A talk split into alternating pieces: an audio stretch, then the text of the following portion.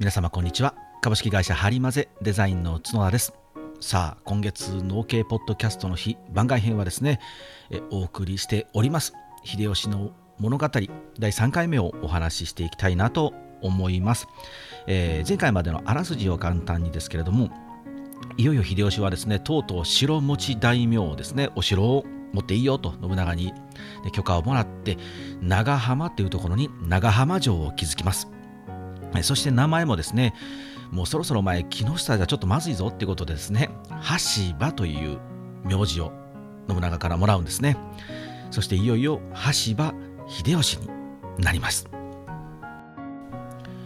そして秀吉は自分の家臣団、普代の家臣がいませんので、この時代、長浜時代に特にたくさん新しい家臣を入れていくんですね。で若い若いあの、ね、14、5歳とか12、3歳の、ね、子供たちを雇うようになっていきます。これが後に静ヶ岳七本槍と呼ばれる加藤清正や福島正則、片桐勝元ですね。またはその武断派ではなくてあの官僚というかね理領派である石田三成などもこの時代に雇われていくようになります。さあそしてですねその織田信長なんですけれども信長はこの頃はですねどんな動きをしていたかというと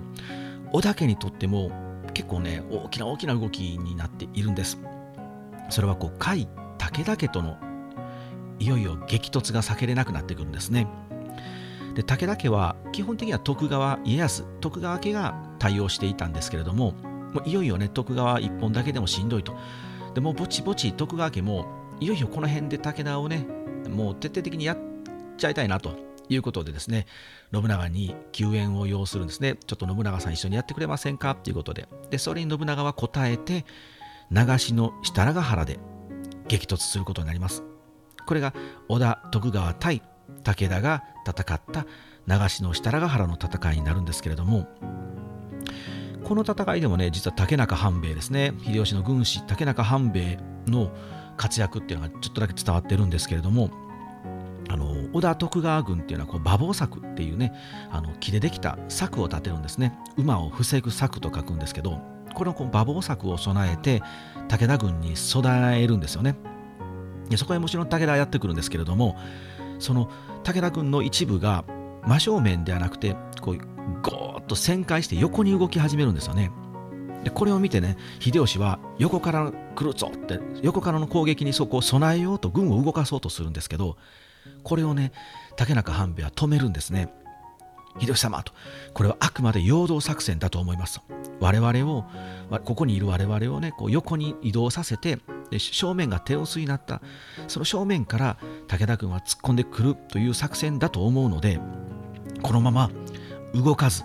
耐えましょう。というふうにして秀吉に進言するんですね。これによって織田軍は混乱を避けることができて真正面にいる武田の本体と無事激突することができるというふうに伝えられております。さあそんな長篠設楽原の戦い。もちろん徳川織田が勝利します。勝つんですね。さあこの勝つことでですね織田家はねさらに力が強くなっていきます。まあそれに対してねそれに対してというかそれに比例してですけれども織田家が強くなればなるほど織田家の敵も増えてくるんですよね。もう信長はあのこの間もお話ししましたけれどももう織田家の戦いという戦はもうできないんですよね。もう天下という国を背負った戦いを織田信長はしていくようになっていきます。なので織田信長が抱える家臣団もそれなりの編成をしていかなきゃいけないと。お前らもそれなりに頑張れよっていう形になっていくんですけれどもさあここでねちょっとその織田家臣団主な織田家臣団をねちょっとご説明したいなと思うんですけれどもこれまあ僕がねあのご説明するよりもですね当時からまあ当時というかいつの頃からかわからないんですけどこんなね林言葉伝わってるんですけれども木綿藤吉米五郎座かかれ柴谷軒佐久間っていうふうに伝わってるんですね。この4人がいわゆる織田家にとって素晴らしい活躍している家臣なんだぞっていうのがこう当時の林歌とか林言葉に残っております。まあ、木綿藤吉っていうのは藤吉つまり秀吉ですね。秀吉はこう木綿のように丈夫でめちゃくちゃ使い勝手がいいと。いう意味らしいんですね。で米五郎座っていうのは庭長秀長秀五郎座っていうんですけど庭長秀っていう人はお米のように何にでも合うと何にでもあって誰とでもこう調和が取れてもう本当に小田家にとっては、ね、お米なので毎日毎日食べるものなのでもう欠かすことができない人材だというらしいんですね。で「かかれ柴田」っていうのはこう柴田勝家っていうのはこう戦場でね先陣を切ってこうなんかちょっとつ猛進する突撃していくつわものだと。だからもう織田軍のもう軍事力の塊なんだっていうような意味なんですね。で軒佐久間っていうのはこう佐久間信盛っていう人なんですけどこのこの人対客戦がすごく得意だったんですね。で対客戦っていうのはもう本当に勇気もいりますし頭もいりますし力もいるんですね。だってこう逃げながら敵と戦うんですからね。でしかも無事に帰らなきゃいけないっていうことはもうむちゃくちゃしんどい仕事なんですけどこれが得意だというふうに言われております。さあちょっとこのね4人をご紹介していきたいんですけど、まあ、秀吉はねもうあのずっとこの物語なので残りの3人ですねちょっとご紹介していきたいんですけれども。まずはその米五郎座と言われる丹羽長秀という人なんですけど彼は信長と本当年も近いんですね。で信長の一つ下なんですよ。なのでもうまあ信長にとってはもうお友達親友というような人なんですけれどもなのですごく信頼も厚くて本当五郎座はね友であって兄弟だっていうふうに信長は思っていたというふうに信長は言っていた、言葉が残ってるんですけどそれぐらいこう親密な関係だと。で丹羽長秀ってのは温厚で義に厚くて働き者であったためにその長秀っていう長ね、長いっていう漢字は実はこう信長の長っていう字をもらってるんですね。これあの名前を挙げるっていうことはもうあの家族と同然だっていう意味なんですね。なのでこう家臣の中の、ね、家臣の中でももうあの名前をもらったのはこの丹羽長秀ぐらいなのですごく信長はこの人を大切にしていたようです。で長い人生の、ね、信長の長い人生の中でも丹羽長秀っていうのは一度も信長を裏切ることなく最後の最後の最後まで働くんですね。で実はこう織田家家臣団の中で一番最初のこの国持ち大名っていうのは丹羽長秀なんですね。信長は一番最初にこの長秀に国を挙げてます。あの信長明智光秀とか秀吉っていうのはもちろんねあの後から自分がこいついいなと思って雇った人たちなのですごく大事にしているんですけれどももともとね自分が子供の頃から付き従っていたずっとそばにいてくれたこの丹羽長秀っていうのは本当にこう家臣というよりもも家族とか兄弟みたいな感覚だったんでしょうね。でこう丹羽長秀武田家を滅ぼしたあたりにですね信長からお城の築城を命じられるんですね。そうあの世に有名な安土城なんですね。信長は当時最大で最強の城を建てるその、ね、総監督にこの丹羽長秀を選んでる。それぐらい信用してるんですね。でこの丹羽長秀のあの性格というか人柄を表すエピソードがあるんですけれどもその織田家っていうのはどんどんどんどんこの天下の織田家になっていくので単なるその庭長秀とかね、さっきの木下藤吉郎だったらまずいからちょっと羽柴にしなさいよっていうようなね、そういう感じでこうちょっとこう世間体もね大事になってくるんですよね。で、ある程度のこう役職がないと全国の大名も言うことを聞かないので、信長はその自分の家臣団に朝廷から官位、つまり役職をもらうっていうような働きかけをし始めます。でちなみにこう明智光秀は日向の神でで秀吉は筑前の神ですね。で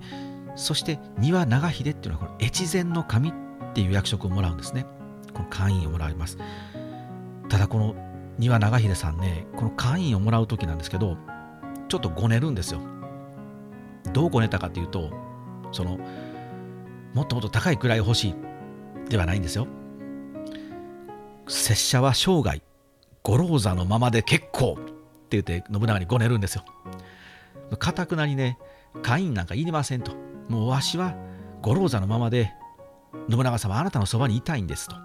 だからもうそんなね、堅苦しい会員を取ってしまうと、ね、なんかこうきちんとせなあかんでしょうと。もっともっともう信長五郎座で行こうぜみたいな感じなんですよね。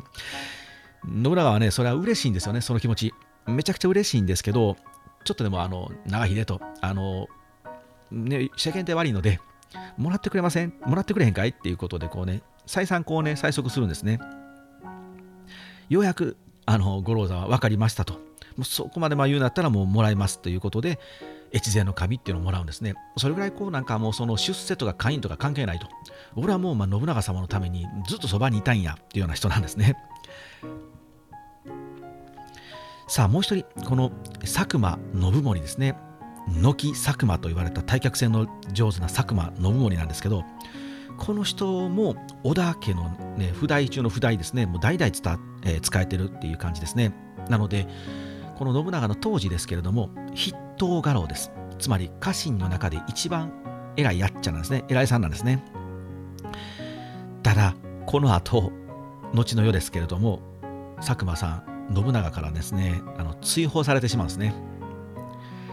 この後信長はどんどんどんどんとあの敵が増えてきて信長の生涯一番結構しんどかった敵で大阪本願寺っていう本願寺勢力っていうのと戦うんですけれどもこの佐久間信盛はこの本願寺の担当だったんですね。で本願寺とこう対峙していながら5年間5年間も全く進展がなかったんですね。で進展がなかっただけではなくてこう、まあ、信長の,、ね、あの意見をかあの信長の言葉を借りるとあいつは私利私欲を蓄えてると。私利私欲に走ったっていうふうに信長はこう怒ってるんですけれども、まあ、佐久間っていうのは自分の財産が減るのが嫌なのであまりこう積極的に戦争しなかったと戦を仕掛けなかったんだとそういった内容で信長ね19箇条の折檻状をね佐久間信盛に叩きつけてるんですね。だ19個、お前はこれがあかん、お前はこれもあかん、あれもあかんや、これもあかんやって19個ももう信長相当この5年間で鬱憤たまったんでしょうね。なのでこうあのもうその折檻状叩きつけてもうお前出ていけっていうことであの織田家から出してですね小屋さんに窒居させてしまうんですけれどもだからだからといってねこの佐久間さんっていうのはこう完全に無能な人かっていうとそうじゃなくてですねその本当に軒佐久間って言われているようにすごく本当対客戦なんですねが上手なんですよ。本当ねあの退却するのって本当大変なのでそれなりに強かったんですけれどもまあ、織田家もその最初の頃はやっぱり人材がね、あの少ないのでこういう人たちが活躍するんですけれどもどんどんどんどんと秀吉が来るとかね明智光秀が入ってくるとか滝川一益とかね荒木村重とかってどんどんどんどんと新しい人材が入ってくるとこうあのまあ昔からいますよみたいな人たちってどうしてもこうちょっと霞んでくるんですよね。なのでその霞んでくる中でも佐久間っていうのはせっかく昔はその軒佐久間って言って異名を取るぐらい活躍していたのに新しい人材が来たらいやもう俺は偉いからお前らがやれよみたいな感じになってしまうとこういう形で本当にこう働かない人は信長は本当切っていくのであの昔からいるとか関係あらへんっていう感じで切ってしまうんですけど、まあ、毎度言ってますけどこうベンチャー企業と同じでねこう創業していくメンバー創業をねするメンバーとその事業を継承していく続けていくメンバーってやっぱ入れ替わっていかなきゃいけない。でその中で、ね、メンバーを入れ替えるか自分自身を変えていくかっていうのがその人それぞれの判断なんですけれども作馬信盛っていうのは自分を変えることができずにそのまま追放されてしまいます。さあそしてもう一人ですね「かかれ柴田」と呼ばれた柴田勝家なんですけれどもこの織田信長はですねこの柴田勝家勝家をこう武田家を滅ぼした後ですね後の世は武田家を滅ぼした後上杉謙信っていうのがね今度強大な敵になってくるんですけれどもこの上杉謙信を担当させておりました。ただその最初はね信長もこの上杉謙信とはもう本当戦いたくなかったみたいで最初の頃はね、あの媚びへつらってたんですよ。あの贈り物を送ったりとかね、ご機嫌伺いしたりとかして、あのもう私、あの謙信様のもう弟子にしてくださいぐらいの勢いなんでしょうね。で、あの洛中洛外図屏風っていう、これ多分今、国宝ですかね。えー、っと、米沢市の上杉博物館やったと思うんですけど、そこにまだ残っておりますね。加納永徳でも有名なあの加納永徳の筆だと言われている絵なんですけれども、もうか、狩野英徳ってもう皆さんご存知ですか？もう桃山時代のスーパー絵師なんですけど、まあ、英徳の話はまたどっかで今度したいですね。狩野英徳に書かせたと言われている屏風ですね。これあの洛中洛外図って言ってるので京都ですね当時戦国のね時代の京の街並みを描いた豪華絢爛な六曲一層の屏風なんですけれどもちなみにこの屏風にはですね2500人ほどの人物が書かれているらしいです。うん、本当ねその当時の僕ね一回本物見たことありますけれどもあの当時のねあの本当今日の街並みがもう本当丁寧に書かれているんですよねもうこれ最高ですね。あ僕落外、落中落外図屏風、この屏風の本も持ってますね。あのパカパカパカって開いたらあの結構こうでっかく見えるやつなんですけど、はい、余談ですね。はい。誰の話？あ、柴田勝家。柴田勝家なんですけれども、あのまあそんな媚びへつらって上杉謙信にしていたんですけど、まあ、もう謙信もねどんどんどんどんとこっちにこっちにと切り取ってきますので、まあ、織田家としてもとうとう上杉謙信とぶつからなきゃいけなくなったその時に上杉対上杉謙信の軍団長として抜擢されるのがこの柴田勝家なんですね。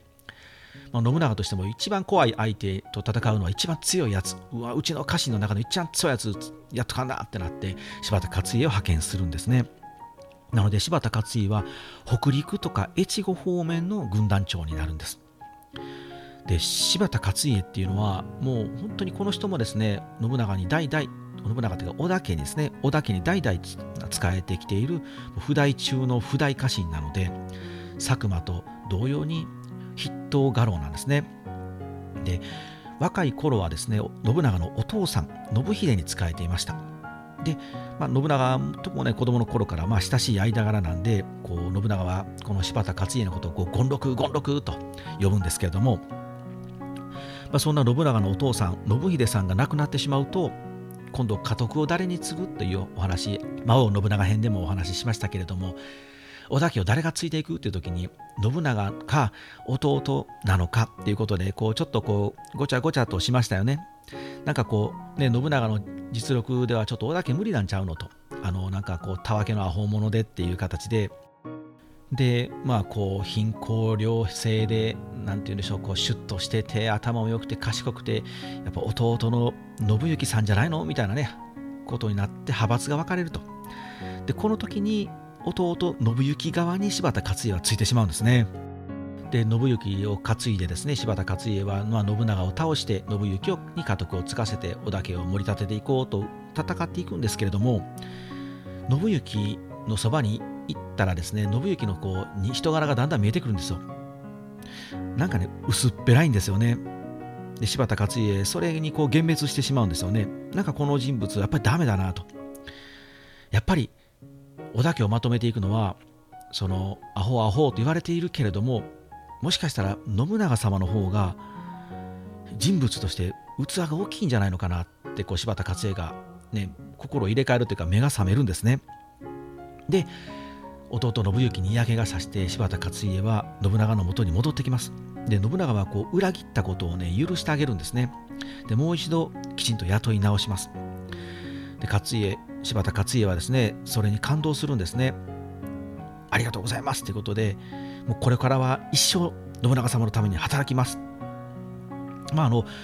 柴田勝家もね結構やっぱ情に厚くてまっすぐで真面目なんですね。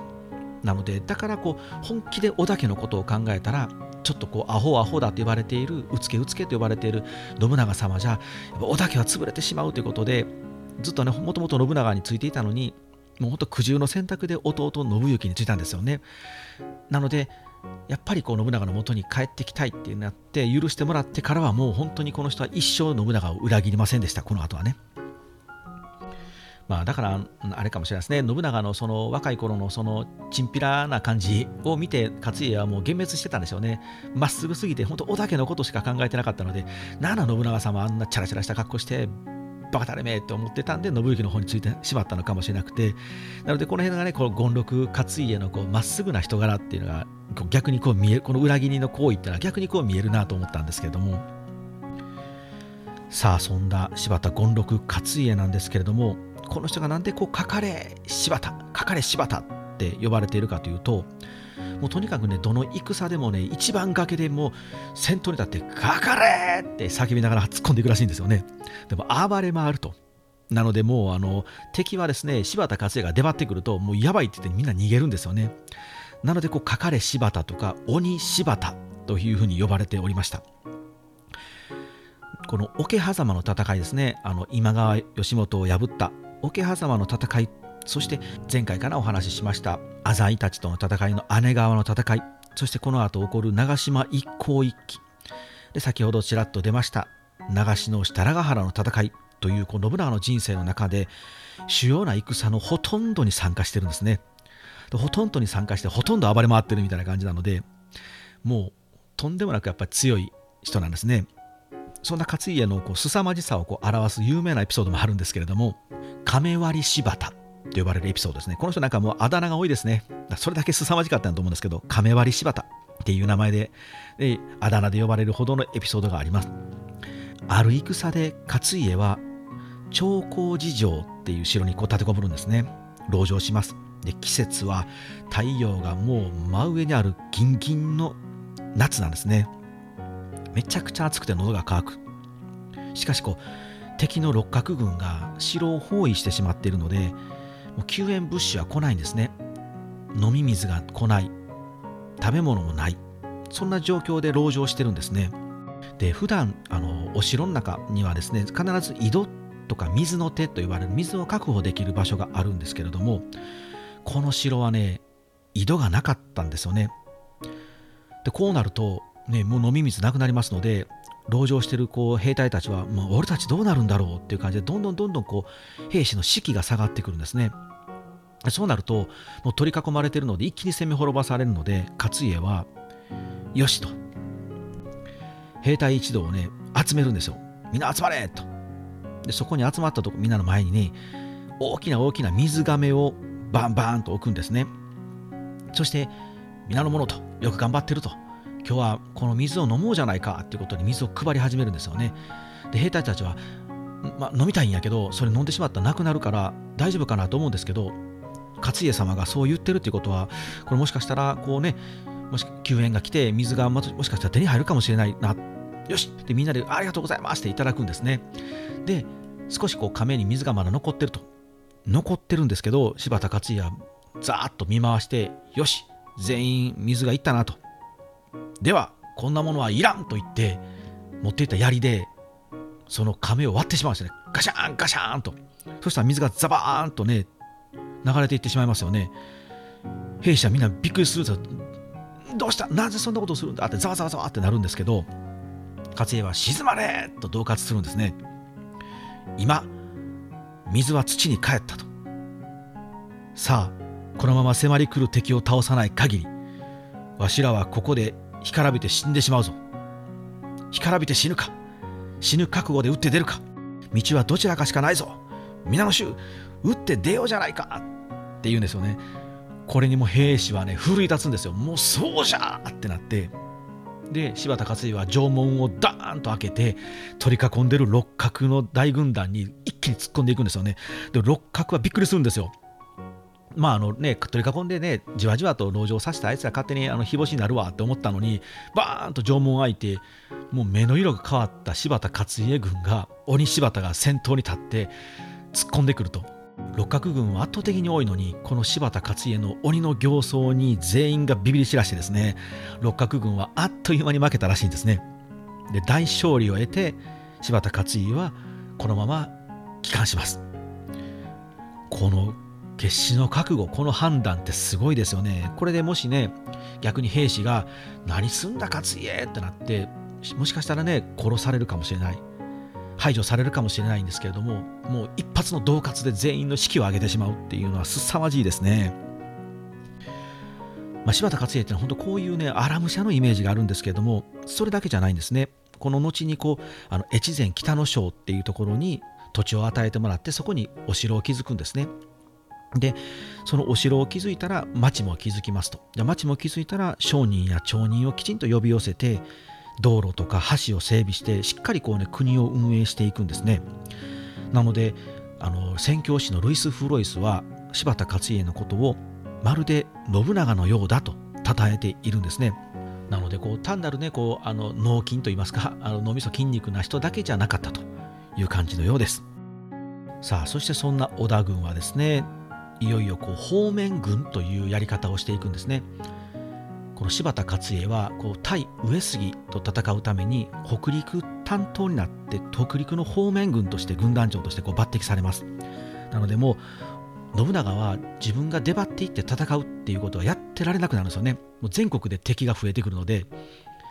長篠設楽原で武田家を滅ぼした時も本当はね信長は行きたくなかったんですよ。ていうか行けなかったんですよね。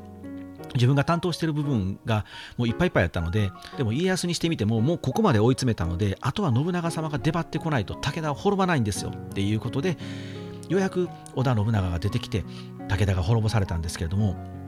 そういう形でこう対武田とか北条は徳川家康。で北陸は柴田勝家という形でこう方面各方面に自分と同じぐらいの力を持っている家臣を派遣するというやり方を信長はしていきます。で柴田勝家はこの上杉と戦っているんですけれどもやはり上杉謙信はめちゃくちゃ強いんですよね。なのでいくら鬼柴田といってもですね柴田勝家一人で何とかするってちょっとしんどいんですよね。そこで信長はですね柴田勝家救援のために秀吉秀吉にちょっと手伝いに行ったってくれっていう風にしてですね命令を出すんですね。だからもう木綿秀吉ですね。もう使い勝手がいいんですよ秀吉は。あっち行けこっち行けってことで生かされてるんですけどまあもうそう言われたらね秀吉も分かりましたってして行くしかないので柴田勝家の救援に向かいます、まあ、秀吉としてはですね正直ちょっと乗り気じゃないんですよね。っていうのもこう柴田勝家ってそういうこう織田家のためにっていうまっすぐな人なので後からねこう入ってくる人たちのことは結構嫌いなんですよね。だから明智光秀のことも嫌いやったし秀吉のこともまあもちろん例に漏れず嫌いなんですよね。なんならこうねなんかわからん農民か足があるかわからんけど下から上がってきてなんか俺たちと自分たちと同じ板の上に座って最近はでかい顔しよると。気に入らんなってなってるんですよね。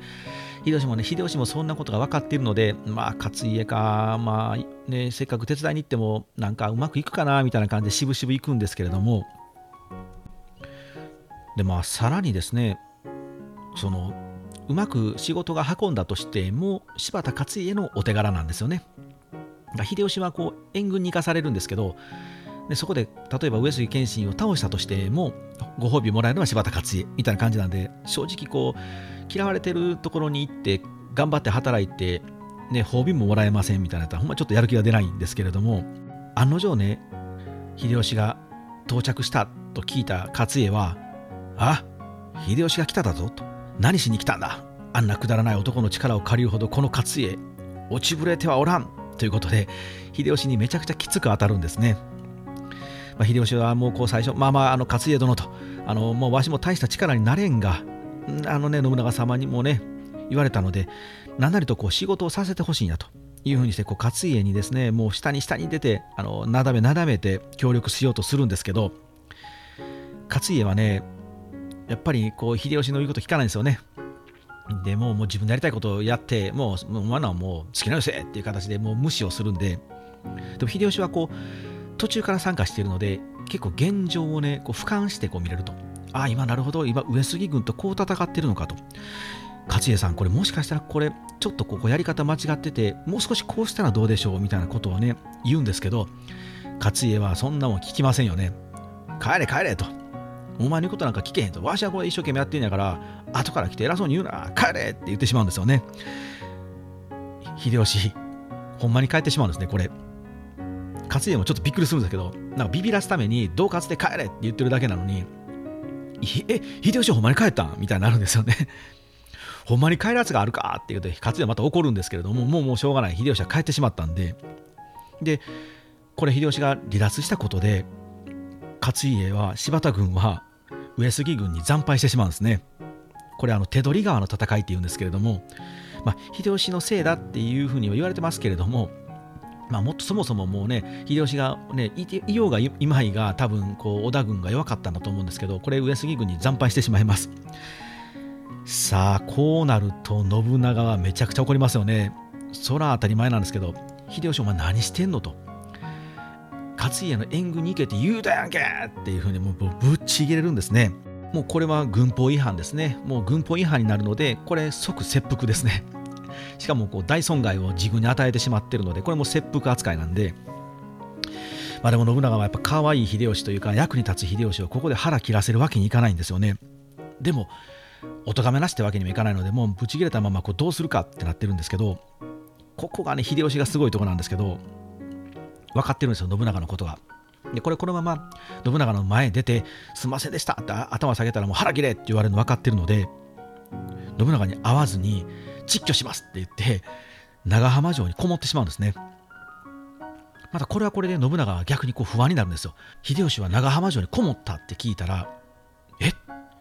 秀吉あいつ俺が怒ってるっていうことはもう取り返しがつかんことしてしまったと思ってるだろうと。ということは裏切るかもしれん。もうね自分もう腹切れって言われるぐらいやったらもう織田信長に弓を引こうという形で秀吉あいつ俺にもしかしたら歯向かうかもみたいな、こう不安が出てくるんですよね。ここも秀吉はちゃんと分かってるんですよ。信長は多分そう今度は思うだろうなって秀吉は分かってるのである仕掛けをしておくんですね。本当にある仕掛けなんですけど。で、まあ、信長はね秀吉が窒居したんでとにかく様子を見てこいってことで家臣団を派遣します。で家臣は長浜城につい,、ね、ついてああ秀吉は多分こうもうね切腹せえって言われてるから多分あやってしまったなって反省して静かにしてるんかなって思って静まり返ってるだろうなと思って長浜城に近づいていくんですけどこう近づけば近づくほど長浜城長浜の町はお祭り騒ぎなんですよね。もう旅芸人商人町人いろんな人たちが集まって城の中で宴会してるんですね。もう踊って酒飲んでごちそう食べてもう本当にどんちゃん騒ぎをしてると。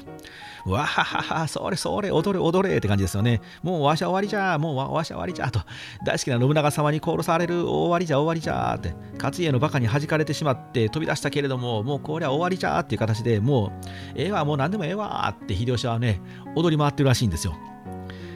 で家臣団それを見てびっくりするんですけどそれそのままね信長に報告しないといけないのでもうしょうがない。これ大丈夫かなと思いながらも信長のもとに帰ってですね報告するんですね。信長様と。秀吉のやつなんですけれども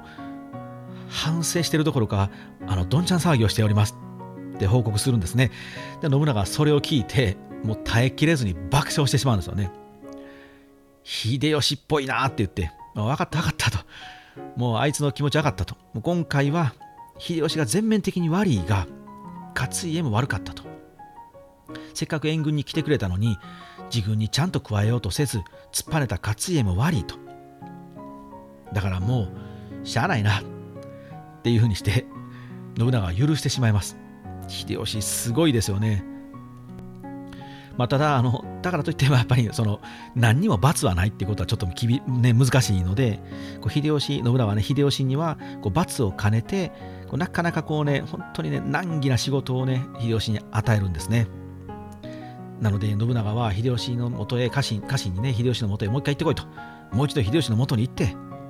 すぐ酒を抜いてこの安土に来いと。伝えろと。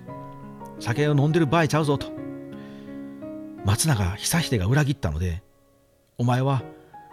わしの息子信忠を連れて松永討伐に迎え今度はわしの息子の補佐をせえと今度は喧嘩するなよっていうことで秀吉を自分の息子信忠の補佐に加えて戦場に駆り出します、まあ、秀吉としてはねよかったでしょうね。あんだけねあの違反をしたのに許してもらって罰だと言いながらもまた新しい仕事を与えてくれる。ありがとうございます信長様。とこうね多分あの長浜から安土に向かって手合わせてよし酒抜いて行くぞって言って多分飛び出したと思うんですけれども。さあそんな裏切った松永久秀っていう人なんですけれどもこの人は大和の式山城今奈良県ですね。大和の式山城っていう山の上にお城を築いて居城にしていた戦国武将なんですけれどももともとはこう室町幕府の武将なんですね。でその後に信長の家臣になって織田家と共にですねいろいろと戦ってきたんですけれども、まあ、家臣というかねあの家臣に準ずるなんで、まあ、同盟者みたいなもんなんですね、まあ、あの徳川家と家康と同じような立場なんですけれどもでそれでまあ信長と一緒にやってきたんですけれども、まあ、明智光秀とか荒木村重とか外から来た人がこうどんどん出世していくんですね。で出世していくんですけれどもその松永男女久秀っていう人はこうちょっと自分の立場っていうのはねちょ若干こう微妙なのでなかなかこう自分の地位が上がっていかないんですよね。もともと室町幕府の将軍家の家臣だったからっていうちょっと誇りもあって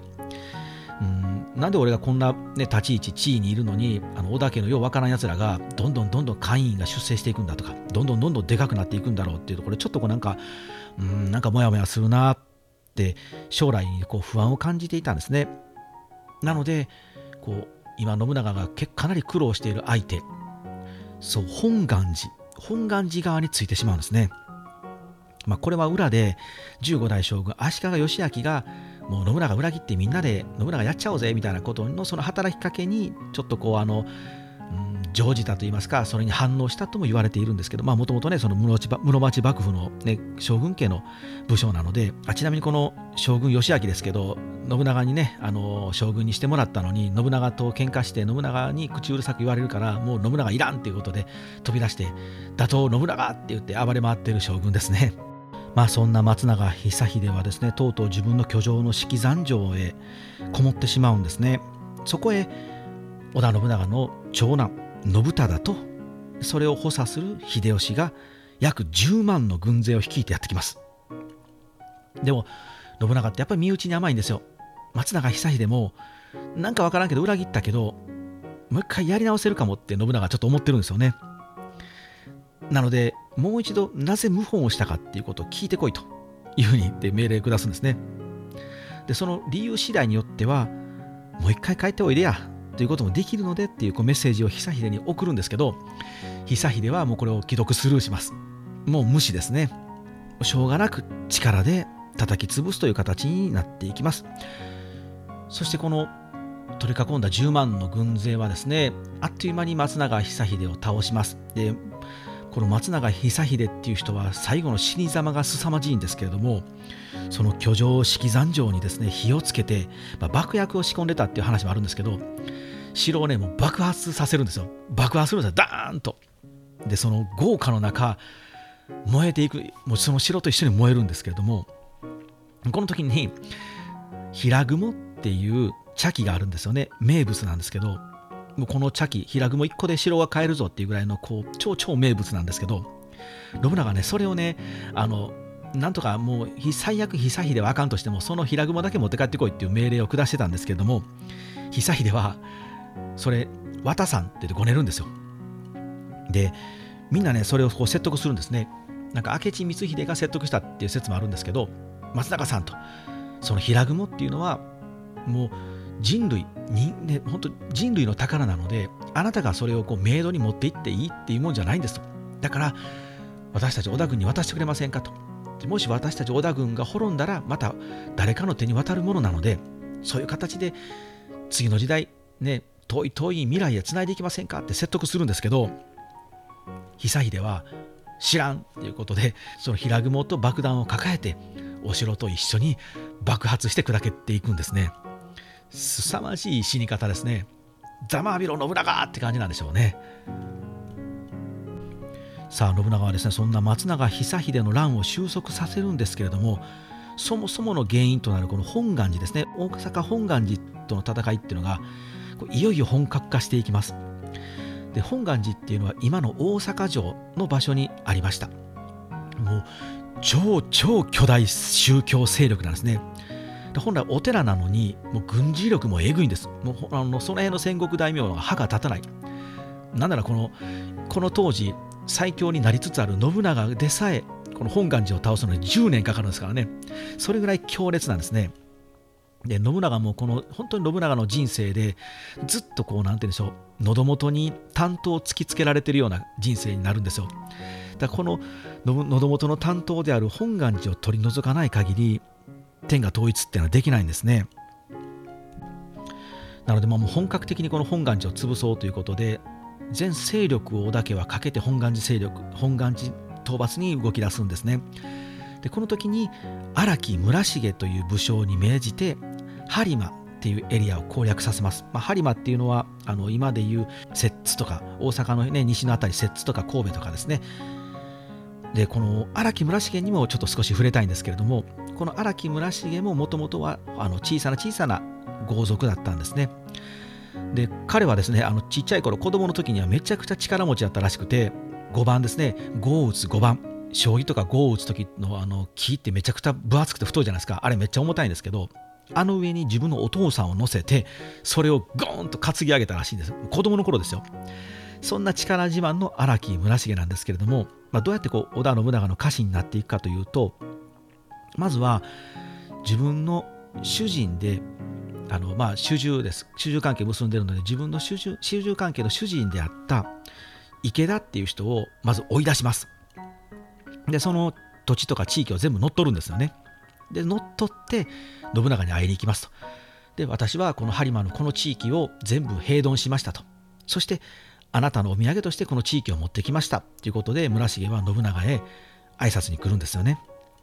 で信長も本願寺と戦いながらもこう毛利と戦うために西へ西へとこう進行していたのでその摂津地域摂津播磨地域っていうのがこの荒木村重によって切り取ってもらってそのまま持ってきてもらうというのがありがたいのでおおなるほどってね村重は喜ぶと思ったんですよ。信長だったら。信長ちょうど西へ西へ来てるからこの辺ね切り取って持っていったら信長喜んで俺仲間にするだろうって思ってきたんですけれども信長はねやっぱこう主人を裏切ったりとかしてするって結構嫌いなんですよね。自分のね家臣なのに自分の主人を裏切って追い出したり殺したりっていうのは結構嫌いなので荒木村重のことを最初はね簡単に信用しなかったんですよ。まあ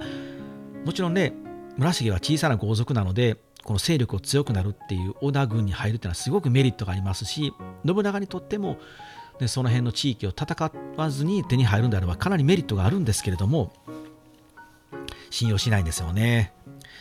でも村重はここまで来たらもう織田軍に入らないと後戻りできないので頭を下げて畳に頭をこすりつけるようにどうか仲間に入れてくださいって土下座をするんですね。信長試すんですよ。村重と。これがじゃあ食えればわしの家臣に加えてやるって言って信長はそばにあったまんじゅうおまんじゅうに自分の刀をバサッと突き刺してその刀越しにまんじゅうを「ほれ食え!」って言って村重の口元へ持っていくんですよ。普通これ口に入れたらね刀で口切りますよね。村重は目の色変えずにそれをガブッって食うんですよ。信長びっくりするんですよ。あの脅しのつもりでやったんですけどほんまにやるんやみたいなね。やった信長が一番びっくりしてたんですけどそれでなんと度胸のあるやつやな。腹くくってここまで来たんだなっていうふうに分かって即座に村重のことを気に入ります。なのでこの後信長はね荒木村重のことを本当可愛がるんですよ。もういろんなとこに使いますし。でまず村重にその摂津播磨の攻略それに向かわせるんですね。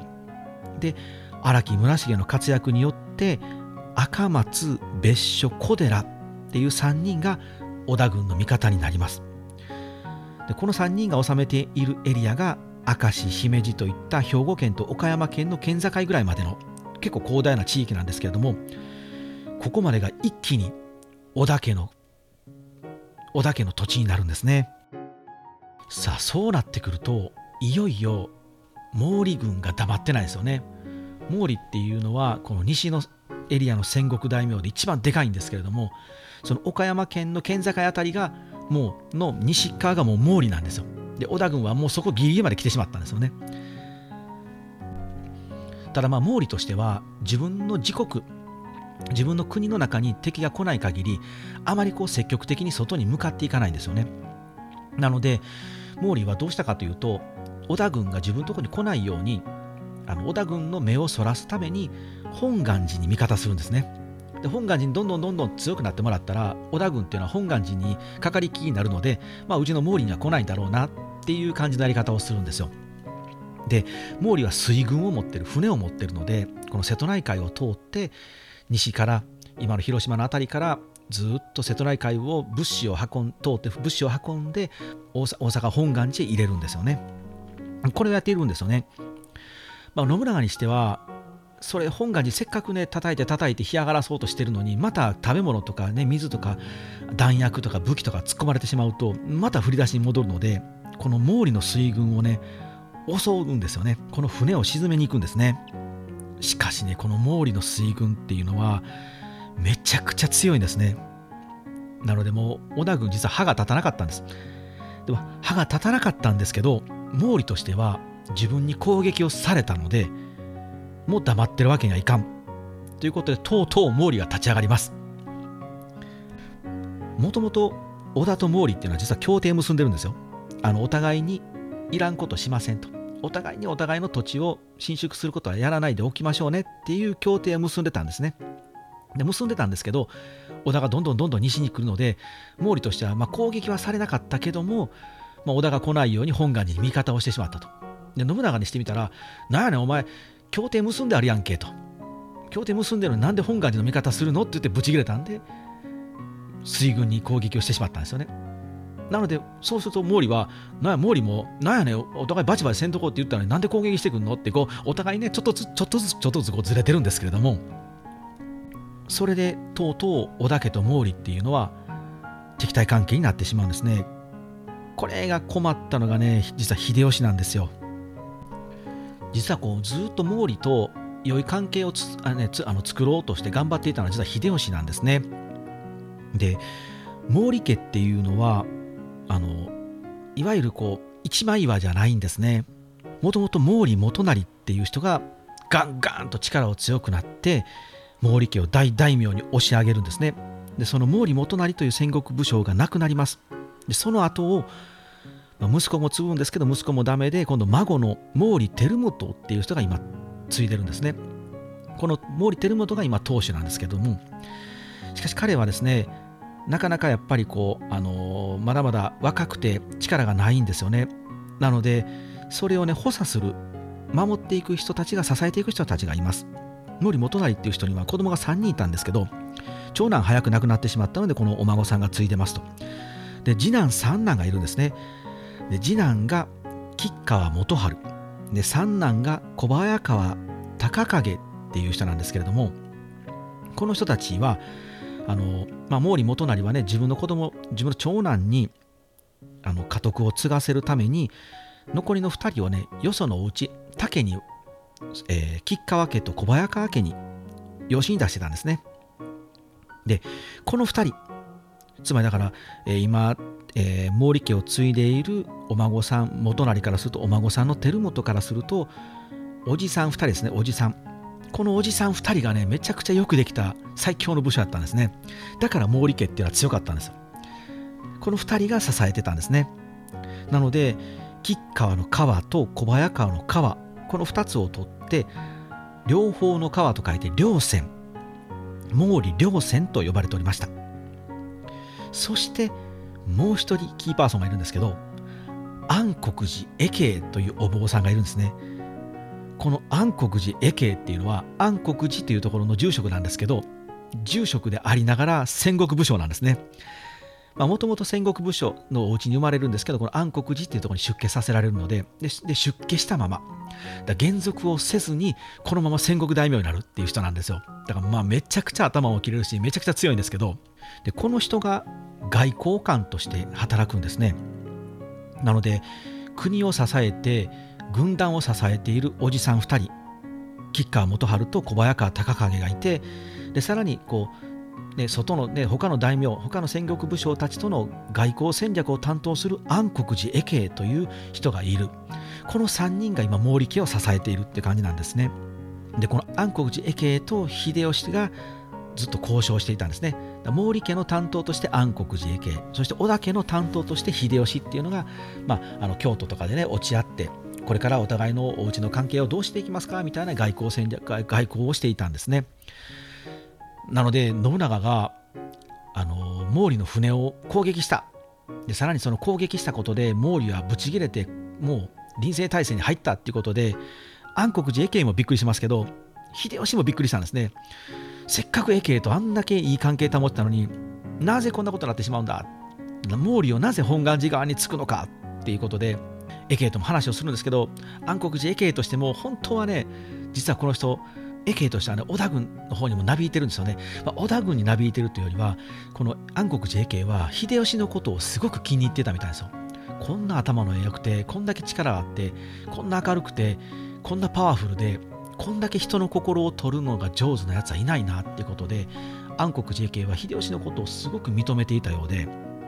もう有名なんですけどこんな言葉をね家は残してます織田信長はやがて高転びに転ぶだろうとその後秀吉去りとてはのものだと。言ってるんですよね。つまり信長は今はぐいぐいとガンガンとイケイケですけれどもいずれはひっくり返るなと。その後を継ぐ継ぐのは藤吉郎秀吉。彼だと彼だと俺は思うんだと言い残してるんですね。本能寺の変が起こる。もうずっとずっと以前に安国寺家系はいずれはこれは秀吉の世になるなっていうふうに評価していたらしいんですねなので安国寺家系は毛利の外交官として織田家と仲良くやっていけるのは秀吉が担当だからと。だこれが光秀とか誰か違うやつやったらちょっと織田家とはもういいやってなってたと思うんですけど秀吉だからこそつながってたんですね。まあでもそんな毛利と織田はとうとうバチバチの臨政体制に入っていくんですけれどもあちなみにこの安国寺永慶さん後にどうなるかっていうとですね、えーと、豊臣家の大名として仕えて豊臣家の重鎮になっていきます。秀吉を支えていくんですけど、まあ、秀吉が亡くなりますと。その後は関ヶ原の戦いが起きますよね。その時に石田三成について三成と共に最後の最後まで家康と戦ったのがこの安国寺永慶になります。さあそんな毛利軍なんですけれども、まあ、本願寺に味方してしまったのでもう織田家とバチバチにやり合っていきます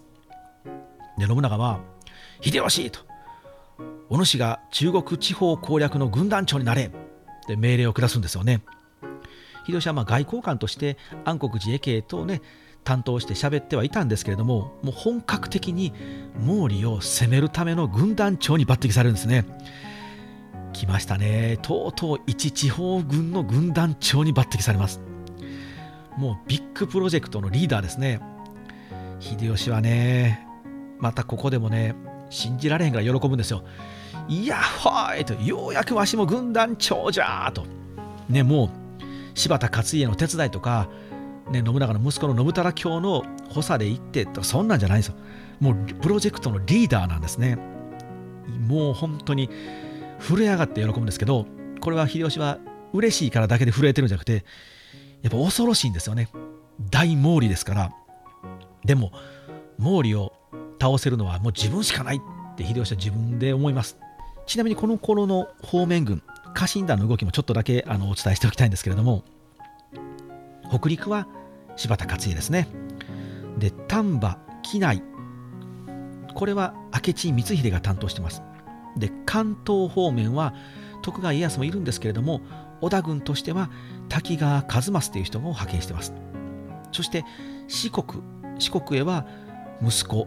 織田信長の息子ですね、信孝を派遣する予定になってるんですね。なので、とうとう秀吉もこういう人たちと肩を並べた軍団長になりますさあいよいよ秀吉中国地方攻め出発するんですね。ここでとうとう登場するのが前回のテーマの軍師二兵で登場したもう一人の軍師ですね。竹中半兵衛と並ぶもう一人の軍師秀吉を生涯支えに支えて支えて秀吉を天下人へ押し上げたあの黒田官兵衛義高ですね。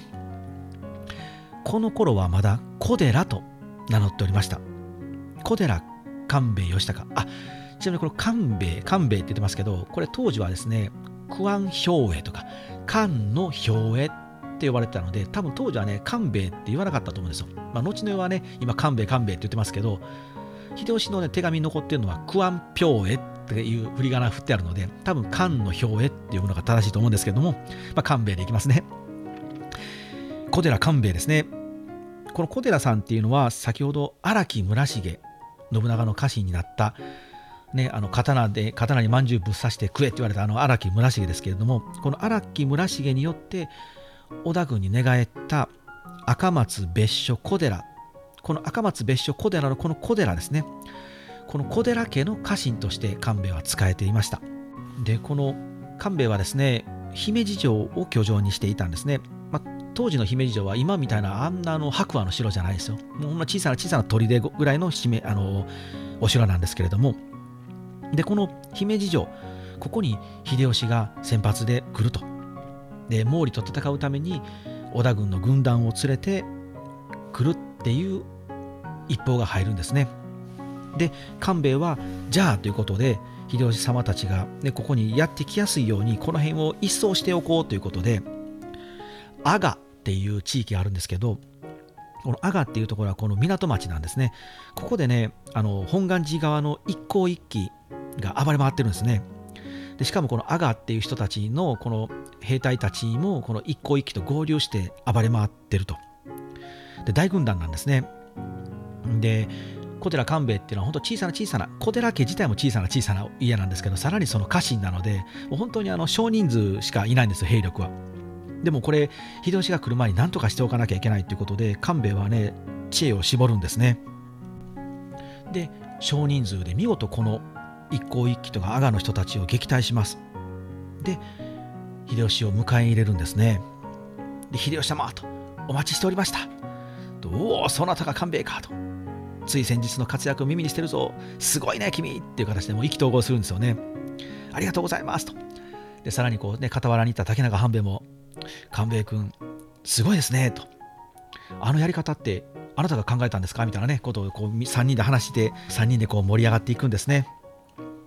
で官兵衛は秀吉様と。せっかく来ていただいたので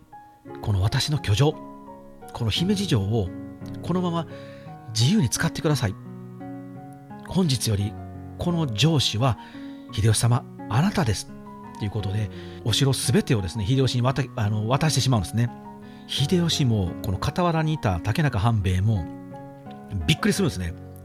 え城くれんの？みたいな。マジで？みたいになるんですよね。で官兵衛ははい私はもう本日より織田軍の同盟者ではなくあなたの家臣になるので家臣が城を持っていてね、主人であるあなたが城がないっていうのはおかしいでしょと。だからあなたがこのここの城主で私は家臣として使えますと。言うんですよね。このねプレゼンはインパクトありますよね。もうこのプレゼンされると秀吉はもう黒田官兵衛やべえなと。こいつすごいなということで気に入ってですね本当単なる家臣ではなくてもう自分の傍らに置くということでとうとう官兵衛が仲間になるんですね。これはもうあのね黒田官兵衛がさすがですよね。この秀吉軍のトップとしてやっぱり雇ってもらいたいんですよね。単なるこう同盟者とかあの仲間に加わりましたとかったらね一から下からスタートじゃないですか。でももう自分はもうトップとして入ってガンガンとこう知恵を使いたいってもう最初から分かってるのでじゃあそれをねあの実現するためのバックキャストをしていくとどういうプレゼンをしたら秀吉は雇ってくれるか。ね。秀吉はもうそれこそあの、ね、地方地方のその地方地方のパートさんを雇うぐらいの勢いで最初は来たのに官兵衛がこんなプレゼンするのでこれはもうあの正社員どころか幹部に入れないとダメだなっていうことですぐ雇ってしまうんですけれどももうまあまあまあと黒田官兵衛の作戦勝ちですね。さあそんな黒田官兵衛を加えた秀吉軍イケイケを押せ押せでいけるかというとですねなかなか前進まないんですね。その荒木村重が寝返らせた3人のうち別所長春っていう人が毛利に寝返ってしまうんですね。こう反旗を翻してしまうんですよ。秀吉軍はですねこの別所長春鎮圧にここから2年かかってしまうんですね。いわゆる三木合戦と呼ばれる長い長い戦いに突入します。この別所長春っていう人は自分のおじいちゃんお父さんも亡くなってしまってわずかこう13歳で家督を継いだ人なんですね。ただこの別所家もですね2人のおじさんがいるんですよ。こう毛利みたいなもんなんですけどそのおじさんたちにこう助けてもらいながら別所家を運営していくんですね。で将軍を助けて褒められたりとかそれなりにこう活躍していたんですけれども5年後18歳になる頃ちょうどこの今ですね秀吉がやってくるんですね。なので別所家っていうのはこう三好家と戦っていたんですね。で織田家も三好家と戦っていたので、まあ、敵の敵は仲間だということで織田家に入るんですね。織田の軍門に下ったんですね。なのでこう最初は織田軍と一緒にこう戦っていって関係は良好だったんですけれどもこの2人のおじさんのうちの1人がですねこう信長のやり方にどうもちょっとついていけへんなと。でそのまあ信長の家臣である秀吉のやり方もちょっとなんかなって思い始めるんですよね。なんかこう強いからといって突然やってきて俺たちの方が偉いぞ歌手になれって言ってくると仲間になってくださいじゃなくて軍門に下れみたいな言い方をしてくるとなんかちょっと違うなと俺だってうちね別所家っていうのはこう将軍家にも褒めてもらえるようなそんな家柄なのになんで織田家に軍門に下らなあかんの？とこうこのおじさんの一人はちょっと思ってたんですね前からね。なので、うんとまあでも、まあね、三好と戦ってるので、まあ、三好家とうちは戦ってて、織田家も三好と戦ってるから、まあ、敵の敵やから仲間になってきたけど、なんかちょっと嫌やな、みたいなね。で、その中でこう、どんどんどんどんと、こう、将軍義明からも、あの、信長をみんなでやっちゃおうぜ、みたいなね、書状が来ると。で、さらに織田信長って、武田ともバチバチしてるし、上杉ともバチバチしてるし、なんか毛利ともバチバチ始まったし、で本願寺とも苦労してるし、なんかあいつ強い強いって言いながら、そんな強くないんじゃないの？っていうことで、もう裏切るかっていう雰囲気がね、この別所の中で出てくるんですよね。でもそのもう一人のおじさん、長春のもう一人のおじさんは、アホかとお前、将軍ってもう女ももうふらふらふらふらと、ね、地方逃げ回ってるやんけ。あんなやつなんか今更そんなもんね、力なんかあるかいと。これからは織田やから、織田についとかないと絶対まずいという感じで説得するんですけれども反信長勢力の声が大きくなって一気に別所家は反信長に傾いてしまうんですね。でこれがね別所家だけじゃなくてね別所家ってのはやっぱこの地域ではかなり有力皇族有力な戦国大名なのでどうしてもこの別所家が織田を裏切ったとなると他のね周りの小さなね豪族たちもみんなそれにつられてね反旗を翻始めるんですよ。なのでこの播磨地域っていうのはねどんどんどんどんとこうパラパタパタパタパタパタパタパタと反信長にひっくり返っていくんですね。でさらに悪いことにですねこの黒田官兵衛小寺官兵衛がいた小寺家も信長を裏切ってしまうんですよね。官兵衛が苦労して苦労してね自分のね城主である小寺さんを説得してようやく織田家になったのにまたあのバカ城主名と信長を裏切って官兵衛ぶち切れるんですよ。もうあんなアホな主人小寺にはついていかれへん。しかも俺はもう秀吉様の家臣になったんやからもう小寺っていう名前捨てちゃんねんってなって黒田ってなって黒田官兵衛になるんですけれども。まあそんな三木城なんですけどこの三木城って播磨三大城の一つと言われているもう難攻不落の城なんですね。でさらにですねまずいことにこの周辺地域一帯から7500人ほどの人たちがこの三木城に集まって籠城してしまったんですよだからもう兵士だけじゃなくて町民や農民で浄土宗、まあ、あの宗教勢力とかも全員ありとあらゆる人たちがこの三木城の中にガサッと入ってしまったのでもう強大な勢力になったんですよね。で秀吉はね苦労するんですけれどもこの人数がね増えれば増えるほど問題が起きますよね。そう食料なんですよね。食べるものがなくなってくる飲み物がなくなってくるんですよね。つまりこう兵糧が足りなくなる。でも別所長春は籠城してしまうんですね。このちなみにこの籠城っていうのは誰かが助けに来ないと援軍が来ない限りあまり意味のない作戦なんですよ。だってね、せっかくこもっても、で取り囲まれたらじわじわじわじわとやられるだけなので、で誰かがそので援軍に来れば、その取り囲んでる人たちの後ろをつける。で、後ろをつかれたら、こっちも後ろから出て挟み撃ちにできるっていうやり方をするんですよね。なので、別所長春としては、本願寺とか毛利っていうものを頼みの綱にして籠城したんですね。まあ、案の定ですね、早速こう毛利っていうのはあの得意の船を使ってガンガンガンガンとこの三木城にあの援軍を兵糧を入れるんですね。ちなみにこの毛利軍にはですね我らが和歌山の雑賀衆も参加してるんですね、まあ、雑賀衆は知る人ぞ知るこう鉄砲のプロ集団でこう大名どこの大名にも属さずですねあのあっちの大名につきこっちの大名につくっていうこう、まあ、傭兵のようなプロ集団なんですけれども、まあ、そんな毛利とかね雑賀衆がこう兵糧を入れに来るとでこれこれこれをなんとかこう黒田官兵衛とか押し返すんですね。で押し返しながら秀吉もこう何とも何ともこう三木城を攻めるんですけどこうなかなかやっぱり強くて力攻めでは落ちないんですね。これなかなか落ちない。もう2ヶ月ほどかかるんですけれども、まあ、なんとか秀吉はこう三木城の周りの城を一つ一つ潰していってようやくこう三木城だけになります。でこの三木城だけになったらもう周りをね一気にこう取り囲めるのでそうするともう、ね、毛利とかが本願寺とかこう兵糧を持ってきたとしても中に入れられなくなりますと。もうネズミ1匹入り込めないというような状況になります。こうなると7500人いる城っていうのはきついですよね。もうあっという間に食料が尽きていくんですね。これが有名な三木の火殺しっていうやり方なんですね。秀吉はねどうしてもこう野戦って言って戦働戦でねあのさあぶつかるぞって言ってバーンとぶつかるや戦って結構苦手なんですよ。でもこう城攻めが得意なんですね秀吉って。なぜ得意かというとこうちゃんちゃんバラバラっていうのは秀吉はあんまり得意じゃないんですけど城攻めの場合はこうゆっくり時間かけて心理戦なんでどんどんどんどんとこうね食料を食べさせて干からびていくのを待つだけなんですよね。だからまあ知恵が出しどころがあるのでこう城攻めが得意なんですけれども。あちなみに余談ですけれども家康は逆にこう野戦が得意で城攻めが苦手だったと言われます。あんまりこう時間をかけてやっていくとこう長期戦であのこうまあ将棋でもこう先を先を読んでっていうのは多分もしかしたら家康は苦手だったのかもしれないですね。本当にどうするどうするって形でこう土壇場での決断力っていうのは家康は凄まじいんですけど長い目で見てどうっていうのはちょっともしかしたら家康は苦手だったのかもしれないですね。まあ、そんな秀吉にですねあのある一報が届くんですね。信長に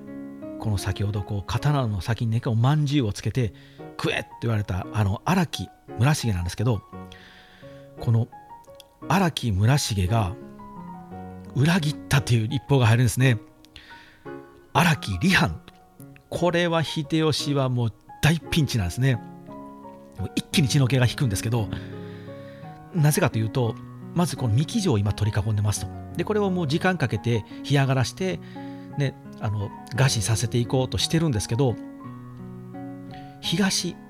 ちょうど秀吉がいる東に荒木村重がいるんですよ。だから秀吉を挟んで右に村重左に別所という形になります。挟み撃ちですね。でさらに荒木村重がいるエリアっていうのは摂津になるので織田軍本体から秀吉に対して救援が来れない来れないんですよね。秀吉に対してもし何かあった時に軍隊を送ったりそれこそ食べ物兵糧を送ったりってしようとすると荒木村重を倒さない限り秀吉のもとに行けないんですよ。織田軍本体は。つまり今秀吉は三木城を干上がらそうとしてるんですけど秀吉自体も今荒木によって干上がら干上がってしまうかもしれないっていう状況に落ちかけたんですね。落ち始めたんですね。これはめちゃくちゃやばいので何とかしなきゃいけないっていうことでここで黒田官兵衛が手を挙げるんですよね。私が荒木村重の説得に行ってきますと。秀吉は「うお官兵衛あでも官兵衛殺されるかもしれんのでお前は行かんといてほしいんや」って言うんですけどでももう私しか無理でしょうと。しかも荒木村重と黒田官兵衛は旧知の仲知り合いなんですね。なので彼のことはよく知ってると。何か理由があるはずなんで私が私が説得に参ります。もう秀吉はしょうがないですね。分かった官兵衛くれぐれも気をつけて頼むだぞっていうふうにして送り出すんですね。黒田官兵衛は荒木村重がいる有岡城へやってきます。で、城の前に馬をドドドーと止めるんですよね。そして城の前から「村重!」と「わしじゃ!」と「姫路の黒田じゃ!」と「黒田の義高じゃ!」と「村重!」と叫ぶんですね。お城の門が静かにガーッと開くんですよね。黒田官兵衛は臆せずその中につかつかつかつかつかつかと馬ごと入っていってですね。そして城の城内に通され暗く広い部屋で待たされるんですね。そこへろうそくを持った荒木村重が本当に迷惑そうな顔でやってきてダッダーンと座るんですよね。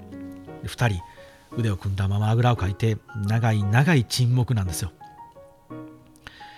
食台に灯されたこう小さな炎がねバラバラバラバラって揺れるんですけどその炎の音さえ聞こえるぐらい広い広い越見の間は暗くて静かなんですね。官兵衛から静かにこう尋ねるんですね。村重なぜ信長様を裏切るのかと。もう一度戻ってきてはくれないかと説得するんですね。しかし村重は言うんですよ。勘兵衛すまんと。実は今回わしの知らないところでわしの家臣がどうも毛利と通じていたんだと。毛利に兵糧をね毛利方に兵糧を送ってしまったんだと言うんですね。村重よしかしそれは家臣が勝手にあったことお主は関係ないじゃないかと。村重はそうだとしても主人が知りませんでは知りませんでしたでは責任者としては無責任すぎるだろう。家臣のしたことは主人である。わしの責任なんだと。しかしなと。それにね官兵衛と信長様は一度疑いを持ってしまうと許してくれない。もう後戻りできないんだよと。ただでさえわしは家臣になる時に相当疑われていたと。あの刀越しのまんじゅうを食ったことでなんとか家臣にしてもらったんだけど今回わしたねわしの知らないところでわしの家臣がやったことでも信長様はわしがやったことだと思われると必ず疑われるのでもう後戻りはできないんだと。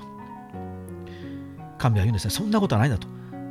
先ほど滅ぼされた松永久志でも2度3度裏切ったけど許してもらったじゃないかと。大丈夫だと。遠く柴田勝家も昔は裏切ったけどしっかりと謝れば信長さんはもう一度雇ってくれるので考え直してくれ。考え直してくれよと言うんですけれども村重は首を縦に振らない。村重はため息をつきながら官兵衛に小さな小さな声で「すまぬ」って言うんですよね。それを合図にこの広く暗い部屋に大勢の侍がダダダダとなだれ込んできてあっという間に官兵衛を絡め取ってしまいます。村重！と今なら間に合うとわしや秀吉様は必ず信長さんを説得するから！と大声で叫び続けるんですけど。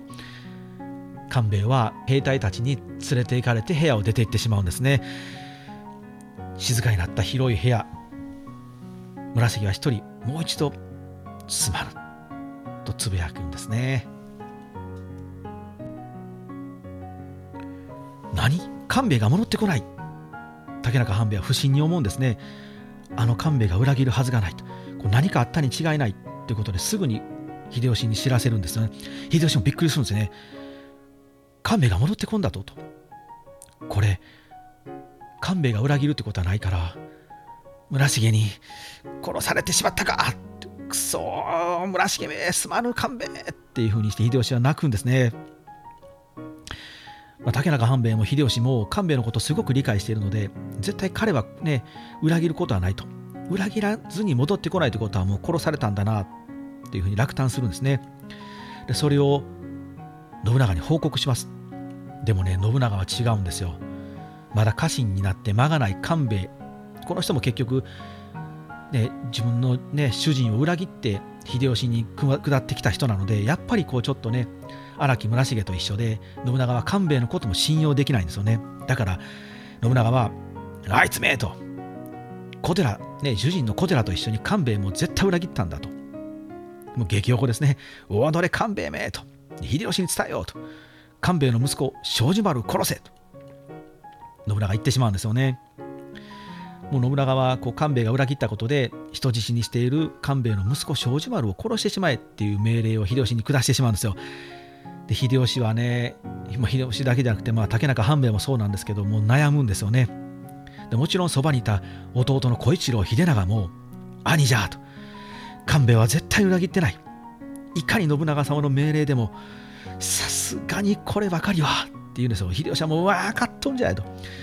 分かってるんだけどなってなるときに竹中半兵衛が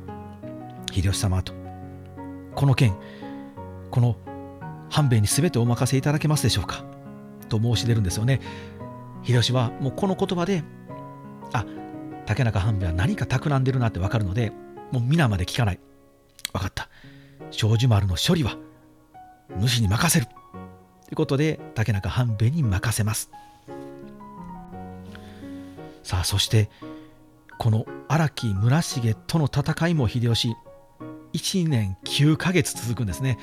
だから三木城に2年間かかりますけれどもこの荒木村重との戦いにも1年9ヶ月かかる。だほぼほぼこの2つの城を落とすのにこう2年間ほど費やすんですけれども長く長く喋ってきましたのでこの続きは次回ということにしましょうか。ではまた次回皆さんお会いしましょう。さよなら。